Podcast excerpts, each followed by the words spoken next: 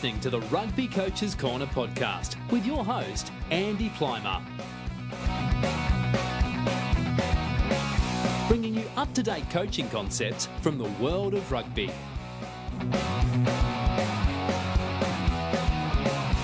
Sharing ideas to make the game better.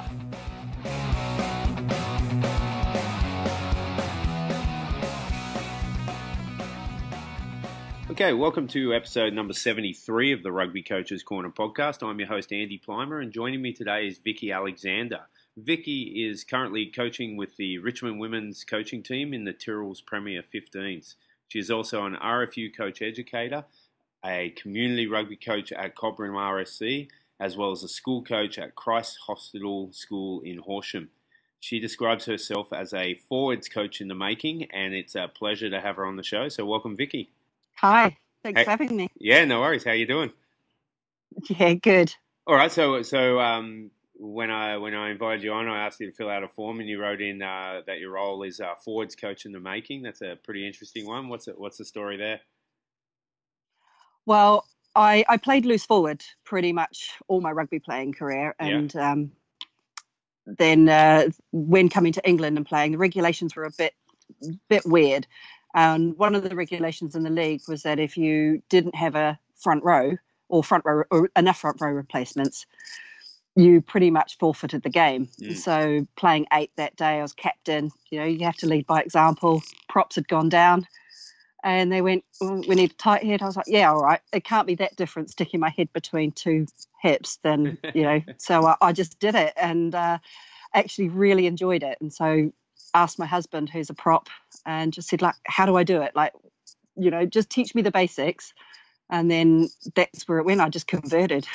Yeah, right. yeah. So is that was that the start of your kind of um, you know thirst for knowledge around the game and a bit of an interest in coaching as well?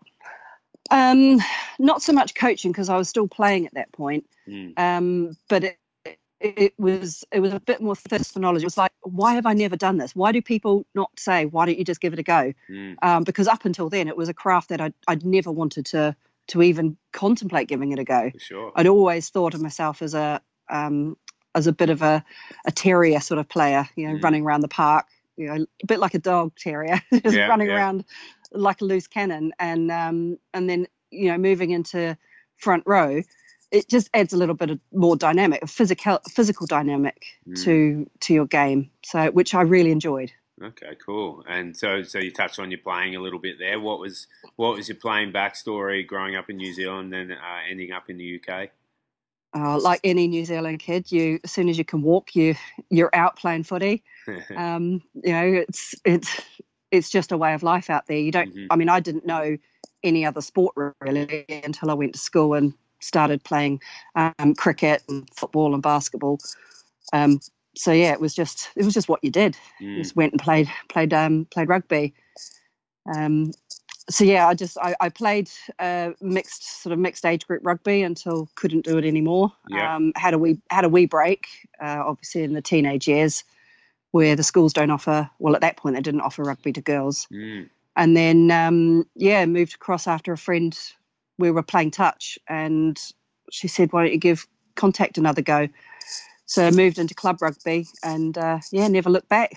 Yeah, so that's an interesting one. Like being based here in Canada, when you hear of schools uh, not offering rugby for girls, it's a real it's a real mind blower because uh, it's extremely popular here in Canada and, and really growing. Um, even more so than the than the boys rugby um, is in, in schools. Yeah, I mean that that's seen around the world. Doesn't matter which country now. The mm. growth of the girls' game, especially within schools, is is massive. It's mm. it must. I mean, I don't know the stats around it, but I know within the UK at the moment, and especially within my local area, girls rugby is just up on the up and up. Mm. Um, and I think that's more education for the teachers. There's more variety of, of rugby. There's not so much of the old school just hit them up, hit hard. Mm. It's all about the contact. Mm. Whereas the women's game, it's highlighted in the last few World Cups that it's very much an evasion sport. It's creating Absolutely. those, you know, those mi- those mismatches, the two on ones, and then, you know, the skill level around it is a is a lot higher. There's also the, you know, the market for for women the if you have a look around, even around the world now, the the high level, the top 16 women's teams, they all look like women. They're all, mm. You know, they don't look like that old sort of 1960s, 70s rugby player that I remember, mm. you know, having you know having any sort of contact with. They are they're athletes. They're fast. They're they're they're agile and they're actually really beautiful to watch. Mm. So I suppose that's that's encouraging more girls to take up the sport, and you know, there's there's more variety of the game out there. Yeah, yeah, for sure. Yeah, we'll, we'll definitely touch on that um, further in into the interview because you're you're a strong advocate for, for growing the the, uh, the game for girls and women, and um, so yeah, we'll, we'll definitely come back to that. What what about what about coaching in general? How how did you originally start coaching, and uh, how how did you get the bug? Oh, I got pregnant and couldn't play anymore. That'll do it. Uh, yeah. So um, yeah, the the belly grew. I decided my first year, so would have been eight years ago now. Um, mm. I decided at that point to take up refereeing because mm. I didn't think that I was a good teacher. I wasn't confident mm-hmm. to uh, be able to convert what I wanted to achieve in words and into some kind of session. So I decided actually refereeing was probably where I wanted to go what it what it enabled me to do is it gave me a better understanding of the laws and what the referee is looking for and how mm. to coach better. So then when I did convert to coaching, which was uh, two years later, um, it just came a little bit more natural. Um, and and again, I did that because I got pregnant again. Yeah. um, so yeah, I, it, you know, you can't play when you got a massive belly mm. on you. So um, you had to do something else. And at the time, the club, um, the girls, the women's team that I was playing for, um, just needed an extra set of hands. And that's basically all I did. I just sort of did some closed skills work with the yeah. forwards and yeah. uh, around body shape and body management. These mm. girls, you know, these women are not at that level. They weren't. They were social players. So, um, so it's more around safety, making sure that it, it, reduced the injuries, and if they did get injured, they were able to recover quicker. Yeah, it's a, it's an interesting one that like my my wife played rugby for over a decade, and uh, when we had our first uh, child, she was one of eight in uh, her rugby team that got pregnant that summer, and basically, oh, no. basically the entire team was decimated overnight. Uh, I'm good mates with the coach too, so he was having a bit of a hard time about that, while whilst being happy as well for, for everyone. But yeah, it's uh, it's something that that I think a lot of people miss in the men's game is that that, that just doesn't happen in the men's game. That, you you don't miss uh, key players and leaders from your team because they've, they've moved on with their life and they decided to start a family. And it's a it's an interesting one, and it, it sounds cool that you you went the coaching route because of that. Yeah, and you know it was after my my last child. I mean, it was a, a brutal brutal birth, and it was realistically I couldn't go back to playing. Right. I certainly couldn't go back to playing at that level, even mm-hmm. though it was social rugby. Mm-hmm. Um, my body just couldn't cope with the with the with the knocks and the the injuries. It, it, it was more the recovery yeah. time to yeah. then get back to work after you know being up with a baby. So mm. it was either stay involved in the game, and the best way I knew how to stay involved with the game, other than refereeing, which by the way I think gives you the best say in the house. Yeah. More women should do it. Yeah, for sure. Um, was to pass on my knowledge and and I think that's ingrained also in in the culture of I think Southern Hemisphere rugby in general mm. is that you always give back to your club. Those yeah. unlike England where clubs are just down the road from each other, you know, the nearest club for me other than where what, what was in my hometown was probably, you know, a couple of hours drive away. So yeah you know you're quite limited in your choice depending on where you live obviously in new zealand. Um, so it becomes a second home. And like most homes if you you know if you've got your best mate you'll turn up and if they need something done you're always the first one to give a give a hand. Yeah. um, and just with that background that that sort of that culture behind a, um, you know our club environment it was something that i always wanted to do was to give back yeah. um, and at least depart some of my knowledge. If not my knowledge, then at least my enthusiasm and drive and passion around the sport to encourage more people to play. Yeah, cool, awesome. All right. Well, I, I mentioned in the intro uh, the Tyrrell's Premier 15s. Um, yeah, it's, it's been been around for a while. What, what's a bit of a description of, of, that tournament? It just recently got a big boost from the RFU um, financially. What, yeah, the premiership.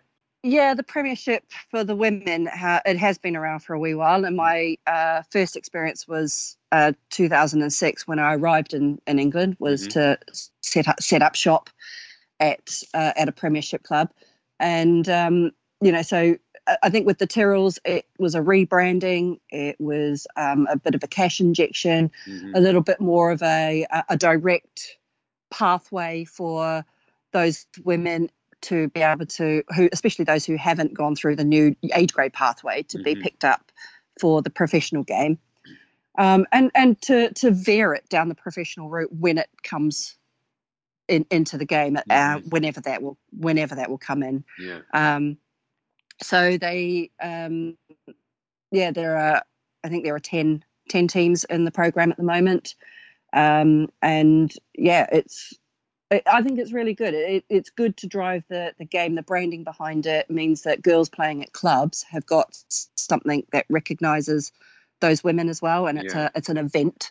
So it's not just oh, you know, the premiership's playing.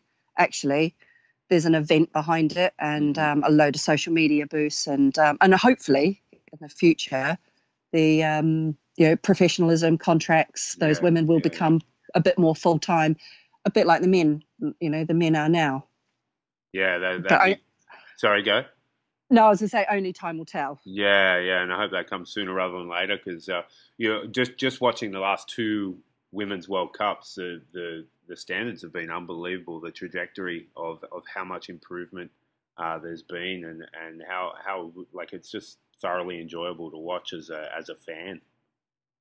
Yeah, and and you've got the uh, the the top end, so the sort of like the top six mm. uh, international teams are just it's mind-boggling where they've got to in the last four years, mm. and then even though even the lower six um, teams within the world rankings where they've come from in the last four years is probably a bigger growth.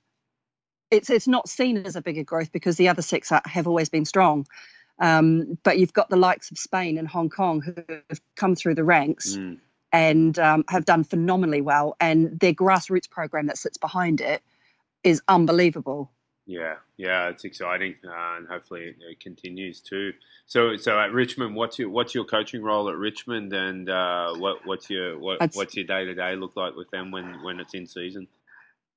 Yeah, so um, so I'm an assistant coach at Richmond. I look after their second team, so I'm yep. lead coach on game day for the second team. Mm-hmm.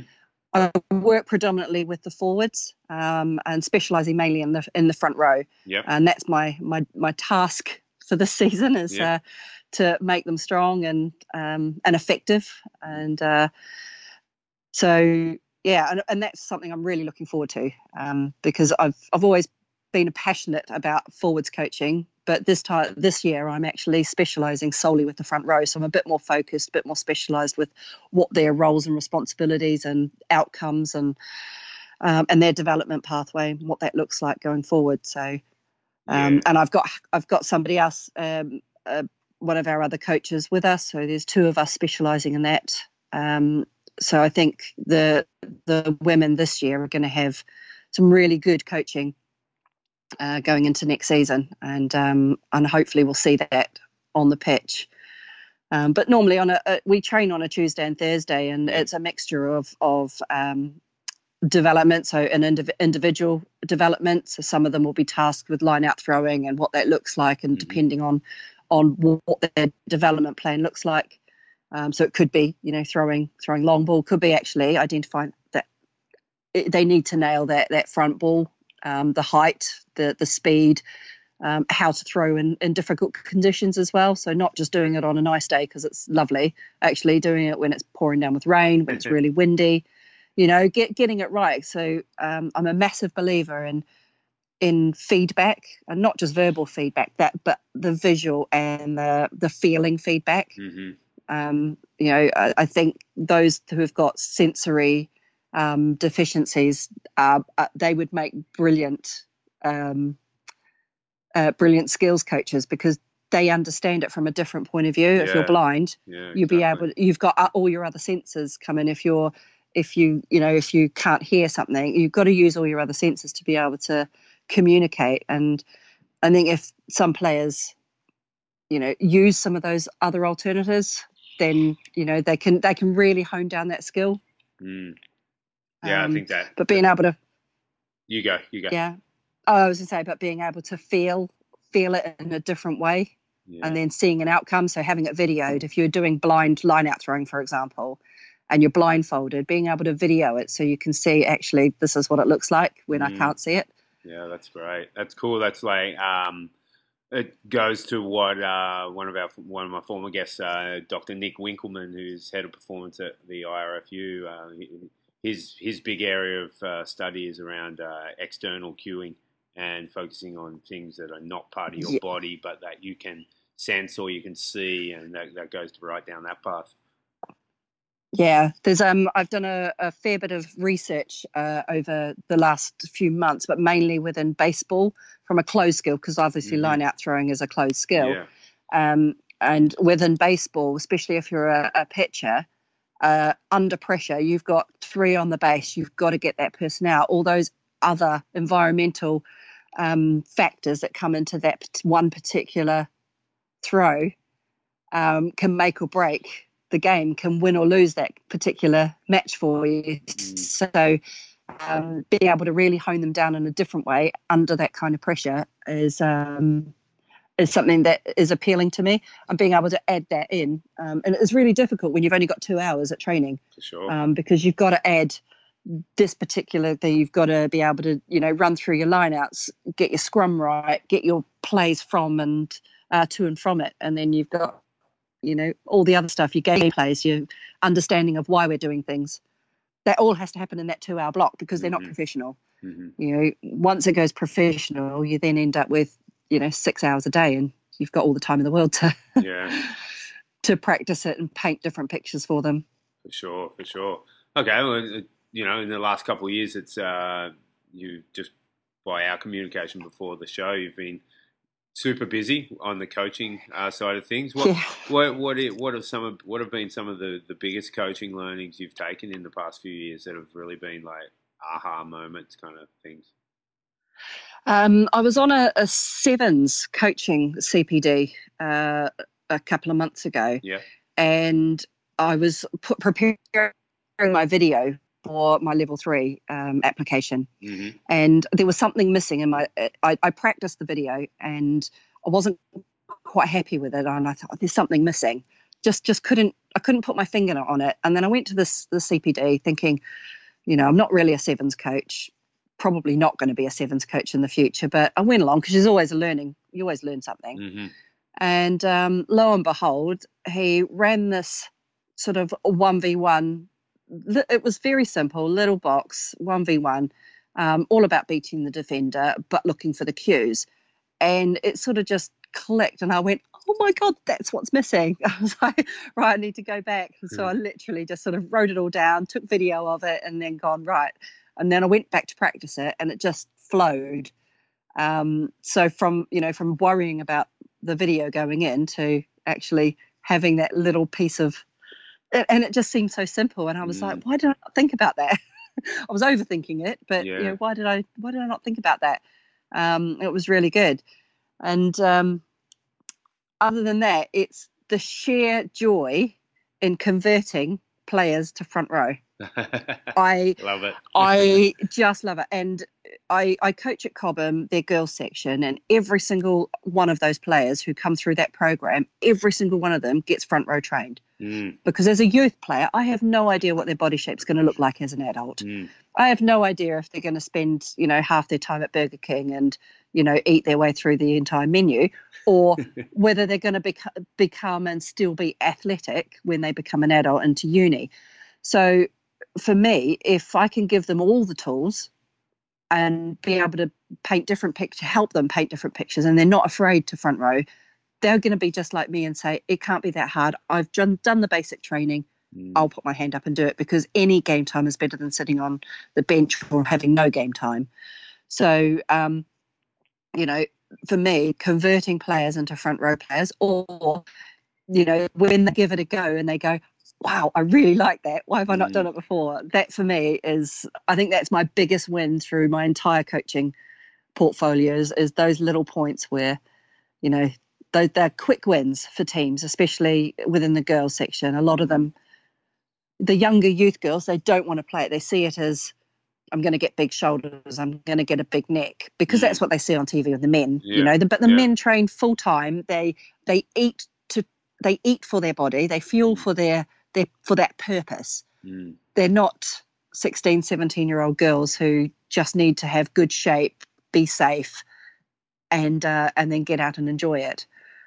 So um, for me, they're the they're the, my big wins. Yeah, well, that's a that's a really good point. It, it comes up a, a bit on the show, and um, is I, I do the same with my like I'm not a scrum coach, um, don't pretend to be. Sometimes I have to be, but um, I I get all my kids uh, in my high school program to be practicing one v one, two v one. Just yes, one day they may be a prop, but also just for general body positioning, tackling, and rucking. So I think it's a I think you're definitely onto something there. You'd do it far better than I would, no doubt. But uh, I think it's something that uh, that uh, I think coaches should really explore. I think, yeah, especially at school, or I would, I mean, I would love the holistic view of coaching approaches, which is get rid of forwards coaches, sort of get rid Mm. of backs coaches, yeah, at, yeah. especially within youth rugby, hmm um, unless obviously you're at one of those, you know, a, a, school that is dedicated to rugby or, um, you know, at that professional level, of course, Mhm, where you need the specialist skills. And just go and say, right, we're going to be a tax and we're going to be a backs coach, or I'm going to be a skills coach, or I'm going to do this, or I'm going to do that, and explore every every option. Um, you know, because it's it yes, it is uh it can be difficult to to coach the scrum if you've never done it before. But you know, I've never been a I've never been a, a backs coach, but um, I can still coach go forward, Yeah. continuity, um, you know, and apply different pressures to for them to create those pictures of the the one v ones and to create those mismatches so that we can score. yeah. I yeah. will never be as good as you know backs coaches that are in the professional game, but from a basic level at, at youth rugby or at club rugby, that's all that's needed.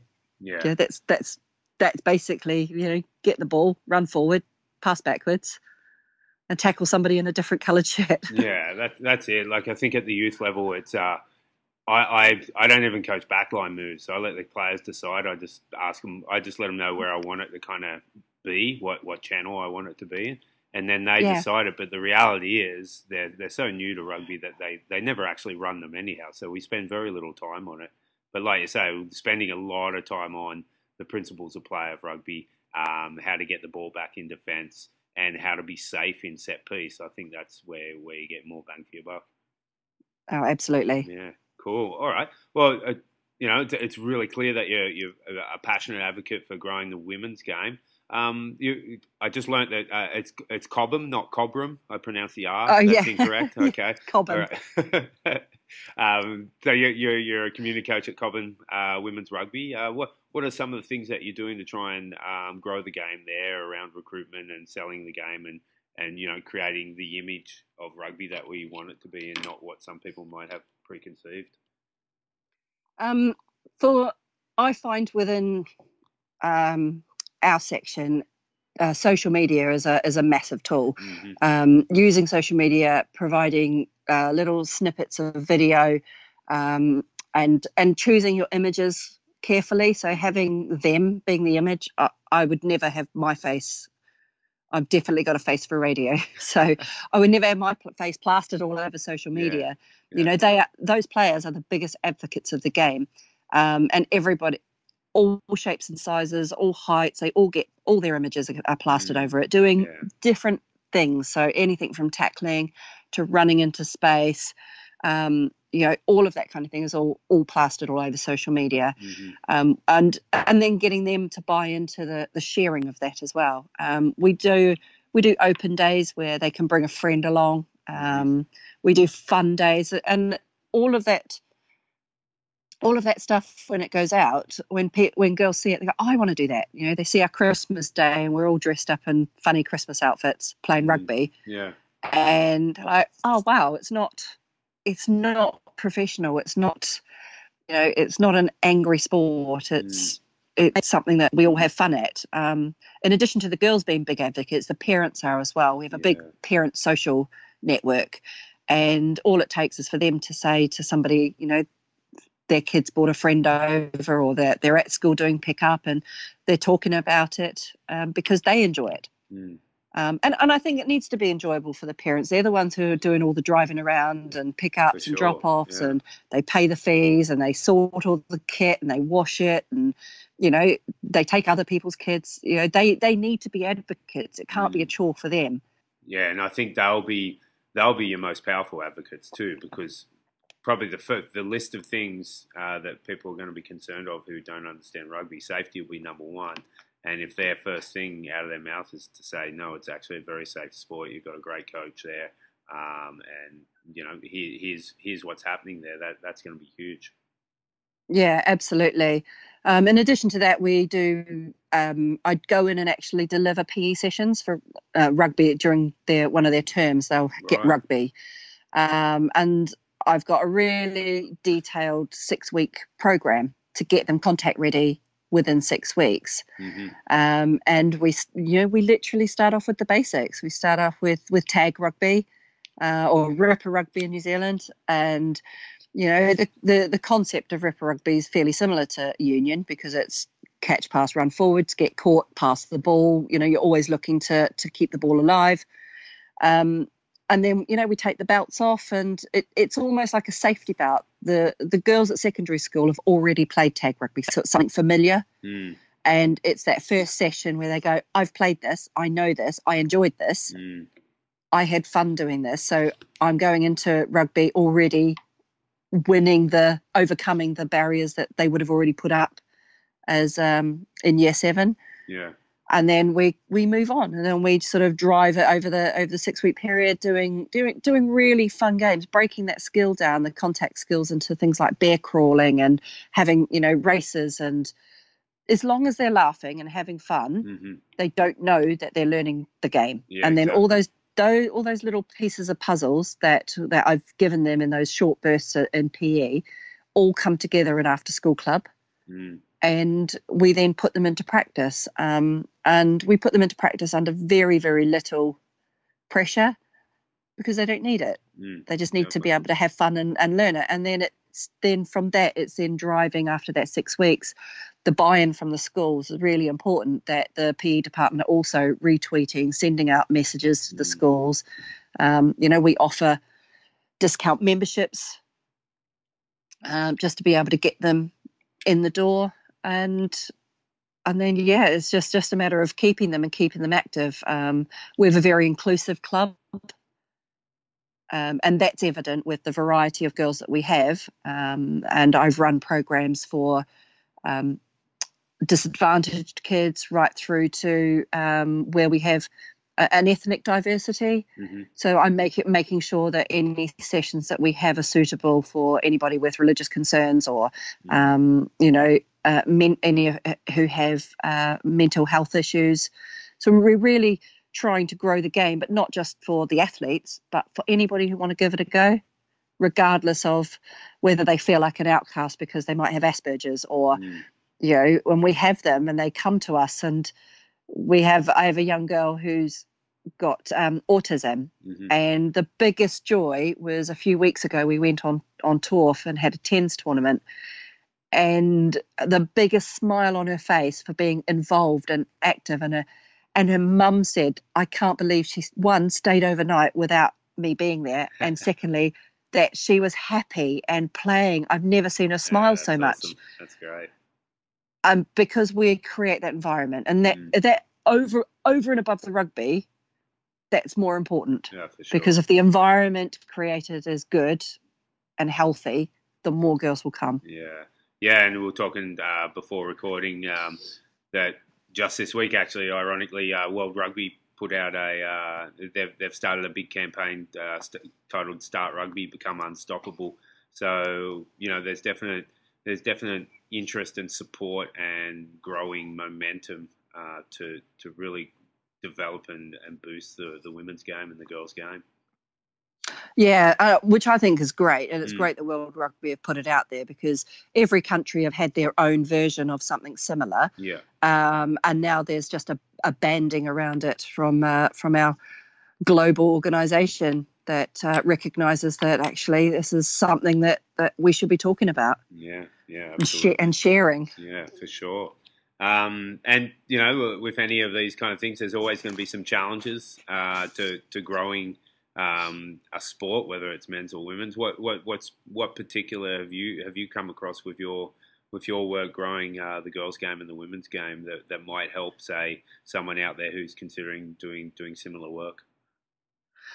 Um, I would, in your head, start stakeholder mapping and going right. Who who can help influence me? Who can help help me? Mhm. Because I think the rugby community itself is you've got sort of two two sections. You've got a massive group, and again, I wouldn't know the stats around it, but you have probably more people who are willing to share, willing to open up and and help you by saying, "Hey, I did this," or Mm, um, why don't you go here and try this? Or I know this person, shall I link you up? Compared with the closed doors, mm, and there are a number of closed doors people, and it's the closed doors ones you that you'll never have a chance of breaking them. So yeah, eh, you know, as famous as they might be, as you know, as uh, you might think that they're influenced, just sort of probably steer clear of them. hmm Um, you know, always start with your local body and then go from there. You know, find out who who's doing it well and ask, can I come and watch? hmm you know what what are you doing and you know and learn from them because there's a lot of things that i've done that i wish i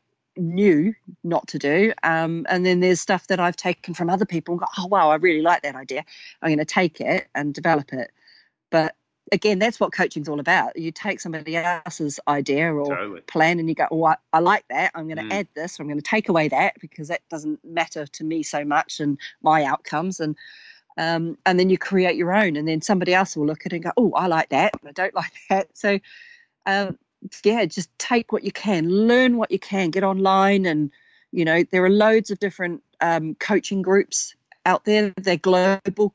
Facebook you know global groups that you can Mhm. just log into and ask questions and you'll get information back and just take what you like and dis- discard the rest Yeah, um, awesome. and and and get a good team of parents behind you because if you've got a good team behind you whether it's parents players uh, partners you know community people whoever it might be get a good group behind you because it is hard work doing it on your own and it can be soul destroying when you have those those win those losers those losses and they're a bit continual hmm and then before you get another win that can be soul destroying and when you're doing it on your own so get a good team behind you to help Awesome. Yeah, no, that's that's great advice. Can definitely uh, definitely resonates for sure. Um, in case you weren't busy enough, you, you you've just decided to start up a project titled uh, Diddy Rugby um, at, at, at Cobham. Can you you you you're saying Yeah. it's uh, it's launching uh, this weekend? Can you tell us a little bit about that program and what, what what's going on there? yeah so um, diddy rugby is owned and operated by vicky mcqueen she's an ex-england player and um, she runs these as franchises so cobham rugby club have invested in the franchise. Um, but partly because with diddy rugby they offer um, rugby based or rugby skills based activities for the 18 month to six year bracket. It's a demographic that i don't currently coach in regularly. Hmm um, and I wholeheartedly believe for the benefit of the club and the growth of the club, it was the right way forward within the community department. hmm It's an and it's an addition for our community project, um, and we'll be offering you know services into schools similar to what I do currently with the secondary schools um, and nurseries, um, and it's just getting them active. It's getting them active, getting their um, you know their them uh, getting them confident with a ball in the hand and hmm you know doing activities and making them agile and you know all the fun stuff that you you see on a saturday or sunday down at your local club you it but it's indoors so they're warm um because there's nothing i like oh, there's nothing i hate worse on a saturday or sunday than seeing Mm. all those little four and five year olds out Oh, there freezing cold in the middle of winter yeah. and um, yeah, so it's it as a demographic of of players, it adds to the portfolio that we've got at Cobham. Um, but it was also a way for me to try and drive more girls younger. Um, girls seem to drop off uh, physical activity a lot earlier, mm. um, and I, and you see it now in schools, uh, especially within primary schools. So I think the stats out uh, that they drop off around year seven, but they I think they actually drop off around year five. So that's around nine or ten, which is fairly typical with the average or the typical nine and 10 year old who are starting to develop um, at that particular age. And so a lot of their physical activities drop off because it's not something that they want to continue. Um, so I'm hoping that if something becomes a little bit more uh, accepting, there's a woman that's leading it at the club, there's more girls that will continue playing, and hopefully we can build from the bottom up and just make it the norm.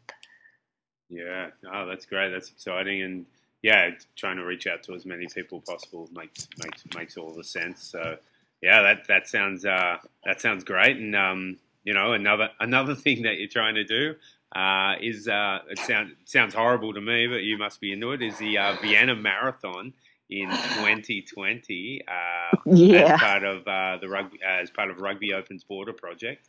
Um, what what's the deal there? so I 2012 I think it was uh, I ran the London Marathon. Right, great. Well, I say I ran it. I did it with a selfie stick and pretty much laughed my way around, um, saying, "Look, look at me! Look, I'm going over the London Bridge." um, and about two years ago, I was invited to go to Vienna um, to go and visit the Open, uh, the the Rugby Opens Borders project, and um, while I was there, I got to meet some refugee and migrants, ma- mainly children. So these are chil- lone children who, mm. either during their journey, uh, had lost their parents or had been sent across by their parents. Um, and so the Austrian rugby union, the Vienna, the clubs in Vienna, had got together and organised um, for the Rugby Opens Borders project, and they basically deliver rugby to those lone. At that point, they were mainly boys, and they were starting to introduce girls. Um, and I, I, touched on it before about rug, those rugby clubs in New Zealand being second homes for people, mm-hmm. and this gave them a, a purpose. Yeah because I mean I, I don't speak Austrian um, and I had a translator with me, but some of their stories were absolutely horrific, mm. and it just as a mother it tore at my heartstrings, oh, sure. and I was like, that's just, you know, I I don't even I don't even uh, contemplate that I, I even understand the, the the wars that are going on and the horrific things that are happening in their own countries. But as a human, you know, it really touches you that these mm. kids have gone through horrific things to get to where they've got to, have lost pretty much everything. And this club has opened up their doors. They will feed them, they'll let them take showers, they, you know, give them any equipment that they need to be able to play rugby. Mm. And over the years, they've actually converted some of them to become club members. Yeah, um, they, you know, they help. They've helped them think everything from you know getting English lessons to learning Austrian, you know, learning German, depending on where they are, so that they can they can be able to integrate with society really, you know, a lot easier. Um, and you know, I, I, think I was quite ignorant before I went over there about what was going on, mm-hmm. and I was like, "There's nothing I there was nothing I could do to help them. I couldn't. I don't live there, so I couldn't offer my time. Mm. Um, so I said to them, well, I will I will raise some money, and that money will go towards the food costs for feeding more feeding more of these kids because they're a, a, a uh, non-profit organization. Mm-hmm. Yeah. And I said, "Oh well, why don't I just come back to Austria and I'll run the marathon?" I happened to have been there that the day the marathon was on. Right. So it's a it's an absolutely beautiful city. Yeah, it's and I went, "Oh well, I could just run that." I've I've had I've had babies. I can run a marathon. it's too easy. so, it's like it's a walk in the park. Yeah. Um. So yeah, I was like, yeah, I'll just do that for you. So um, that's my my little project, and uh, I um, I start training at some point. yeah, well, well, I'll keep I'll keep track of it too, and um, as you push stuff out on social media, I'll be sure to retweet it. And um, so, so it's a great cause, and uh, good on you for doing it. Yeah, um, I, I, yeah, it was just. I think it just touched my heart, and mm. you know, there are loads of loads of you know deserving charities and and things like that out there. But when you actually, you know, when you actually put some time and effort into anything, um, you just you just feel like you've you've given yourself a little bit, and you want to you know you want to do a little bit more for them. Yeah, yeah, cool.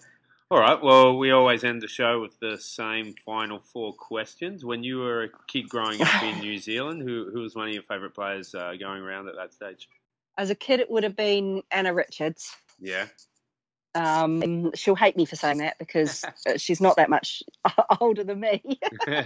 um, but as a woman player, she was one of the few women player that, players that I knew who was playing rugby at that high level. Mm. Um, certainly, as a as a young girl growing up in New Zealand, I, I mean, my favourite players were they were always the the you know the the the All Blacks. Yeah. It didn't really matter who they were. But, you know, the Sean Fitzpatricks. You know, they all come to mind. Zinzan Brooke mm. as a kid, and of course it's different now. Back in, especially back home, you know, I mean, we didn't tell rugby wasn't televised, especially international rugby wasn't televised mm. that often. But we always got the, you know, you always went to the All Blacks games, and that memory. You had a Weet-Bix book, and you'd be able to go and collect the autographs yeah, after all the kids run out on the pitch and go and see their stars, and yeah. uh, can't do it nowadays. No. Health and safety. Yeah, yeah, classic.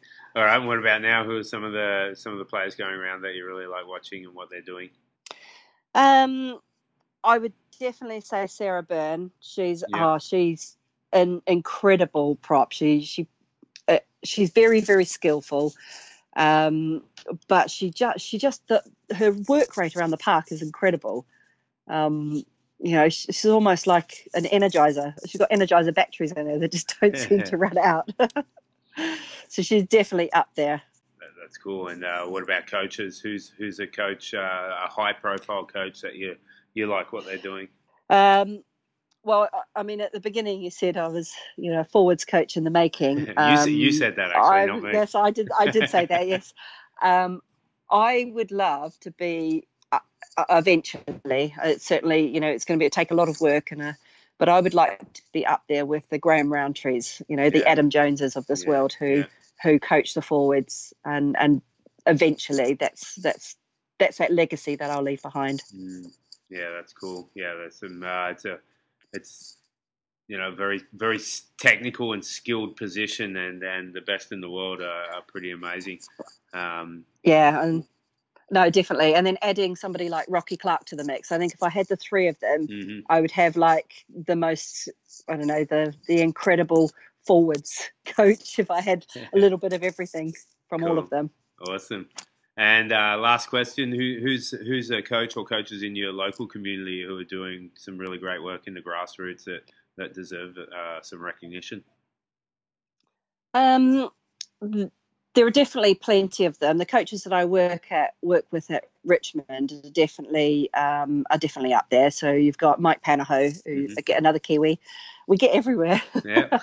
um, and uh, you know they're they're the ones who are you know they're you know teaching me and allowing me the freedom to be creative within my within my role, which mm-hmm. you know is really important for me to grow. We want players to do that, and you know, without strings and um, and be creative. But it's also really important that you, within your coaching team, you have that element of uh, creativity and trust there as well. So, um, so I've got Mike, and then I also work. Um, I have worked with a, a, local coach called Jake, Jake Cottrell, okay.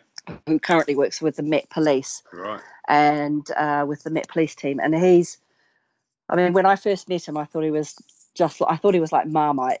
I really just didn't think I would ever get along with him. And yet, a few training sessions later, and I was a complete convert. Yeah. Um, you know, he's, he, he's, he says things like he means it. And, um, you know, there's just no mucking around with him. But he's got this, this soft side that, mm. you know, he's quite, he's quite able to sort of, um, uh, to break down what he's trying to achieve in a really nice manner. The language skills that he's got with his coaching um, are really good, mm. and and that's something that I would love to learn more and more of with him, is to be able to, um, you know, get the language right. Yeah. All right, Vicky. Well, it's been great chatting with you. Uh, I've really enjoyed it, and um, sounds like you're doing some amazing work uh, with with Cobham and uh, with Richmond, and you've definitely got your plate uh, full uh, with uh, your various projects, along with uh, being an awesome mum at the same time. So uh, keep keep up the great work, and uh, good good chatting with you. Yeah, thanks for having me. Yeah, no worries. Cheers. Thanks for listening to the Rugby Coaches Corner podcast. Enjoyed the show, please leave a review via iTunes and keep listening for the next episode.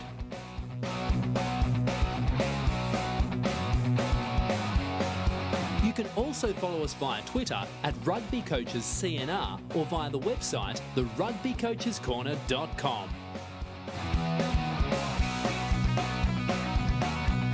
Until next time, keep sharing ideas to make the game better.